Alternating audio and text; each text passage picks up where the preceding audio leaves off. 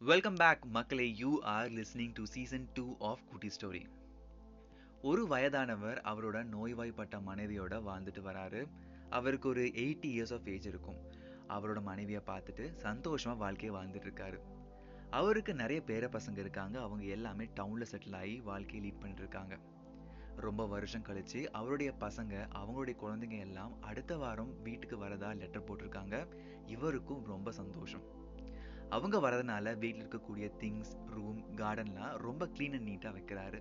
பசங்க சாப்பிட்றதுக்காக நிறைய ஸ்வீட்ஸ் அண்ட் ஸ்நாக்ஸும் வாங்கி ரெடியாக வெயிட் பண்ணிருக்காரு அடுத்த வாரம் பேர பசங்க எல்லாம் வராங்க. ரொம்ப சந்தோஷமாக அவங்க கூட விளையாடுறாரு. முதல் நாள் ரொம்ப ஹாப்பியாக போகுது.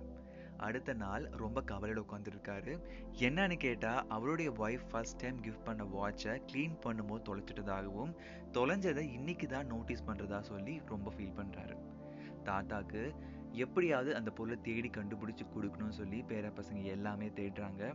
எங்க தேடியும் கிடைக்கல. எப்போ தாத்தா கடைசியா வாட்சை பார்த்தீங்கன்னு கேட்கும்பொழுது அவரும் நான் கார்டன்ல குப்பை கூட்டும் பொழுது பார்த்தேன்னு சொல்றாரு. மறுபடியும் அங்க போய் தேடுறாங்க எதுவுமே கிடைக்கல. பேர பசங்களும் தாத்தா சோகமா இருக்கிறத பார்த்துட்டு சைலண்டா உட்காந்துட்டு இருக்காங்க.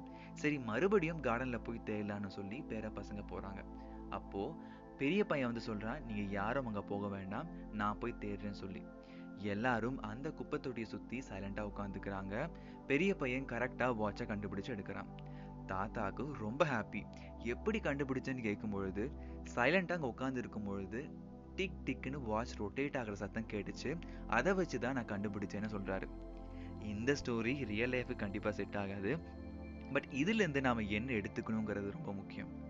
காமா ஒரு விஷயத்தை ஹேண்டில் பண்ணும்பொழுது சொல்யூஷன் கிடைக்கிறது ரொம்ப ஈஸி ஸோ சைலன்ஸ்க்கும் பவர் இருக்கு. சும்மா லபடபான்னு சத்தம் போடுறதுனால மட்டும் ஒரு விஷயம் சால்வ் பண்ண முடியாது. காமா ஒரு விஷயத்தை ஹேண்டில் பண்றது மூலியமா தான் அதுக்கான பெஸ்ட் சொல்யூஷன் கிடைக்க முடியும். பிரச்சனையை சால்வ் பண்றது வேற பிரச்சனைக்கான பெஸ்ட் சொல்யூஷன் கண்டுபிடிக்கிறது வேற. Hope this moral can help you to understand how to solve problem in calm manner சரி போன வாரம் ஸ்டோரியில் அந்த ஹஸ்பண்ட் பேய்கிட்ட ஒரு கொஷின் கேட்டாரு ஞாபகம் இருக்கா? அந்த கொஷின் என்ன அப்படிங்கிறத விட அந்த கொஷின் கேட்ட அப்புறம் அந்த பேய் அங்கிருந்து போயிடும். அதில் தான் விஷயம் இருக்கு. அவருக்கு இருக்கக்கூடிய கில்ட்டி ஃபீலிங் ஒய்ஃப்க்கு பண்ணி கொடுத்த ப்ராமிஸை கீப் அப் பண்ண முடியலேங்கிற ஃபீலிங் தான் அவருக்கு கோஸ்டாக வந்திருக்கு. யாருக்கு வேணா நம்ம ஆன்சர் பண்ணிடலாம். ஆனால் நம்மளுடைய கில்ட்டி ஃபீலிங்கு ஆன்சர் பண்ணி அதை போக்குறது ரொம்ப கஷ்டம். அன்டில் நம்ம மனசை நாமளே தேர்த்திக்கணும் அதுதான் அந்த ஜென் மாஸ்டர்னு சொல்றாரு. யாரை வேணால் ஹேண்டில் பண்ணிடலாம். ஆனால் நம்மளை நாமளே ஹேண்டில் பண்ணுறது தான் பெரிய விஷயம். அது ஒரு பெரிய கலைன்னு சொல்கிறாரு நம்ம மனசை தேதிக்க தான் நாமளும் கோவிலுக்கோ இல்லை ஏதோ பரிகாரம் பண்ணியோ சமாளிச்சுக்கிறோம். நம்ம மிஸ்டேக்கை யாரும் ஞாபகம் வச்சிருக்க மாட்டாங்க. எல்லாரும் மறந்துருப்பாங்க அப்படின்னு நினைக்கிறது ஃபூலிஷ்னஸ் ஒருத்தங்களை கத்தியால் குத்துறதை விட வலி அதிகம். அவங்களுடைய ஃபீலிங்ஸ் அவங்கள கிரியேட் பண்ணுறது யாருக்கு பயப்படுறோமோ இல்லையோ நம்ம மனசுக்கு நாம் பயப்படணும். நம்ம மனசு தான் நமக்கான best teacher and best guide for everything இந்த மாதிரி நிறைய ஸ்டோரிஸ் அண்ட் நிறைய ஃபிலாசபர் சொன்னக்கூடிய தாட்ஸை கேட்க ஏன் கூட கனெக்டாக இருங்க இந்த பாட்காஸ்ட் மூலயமா.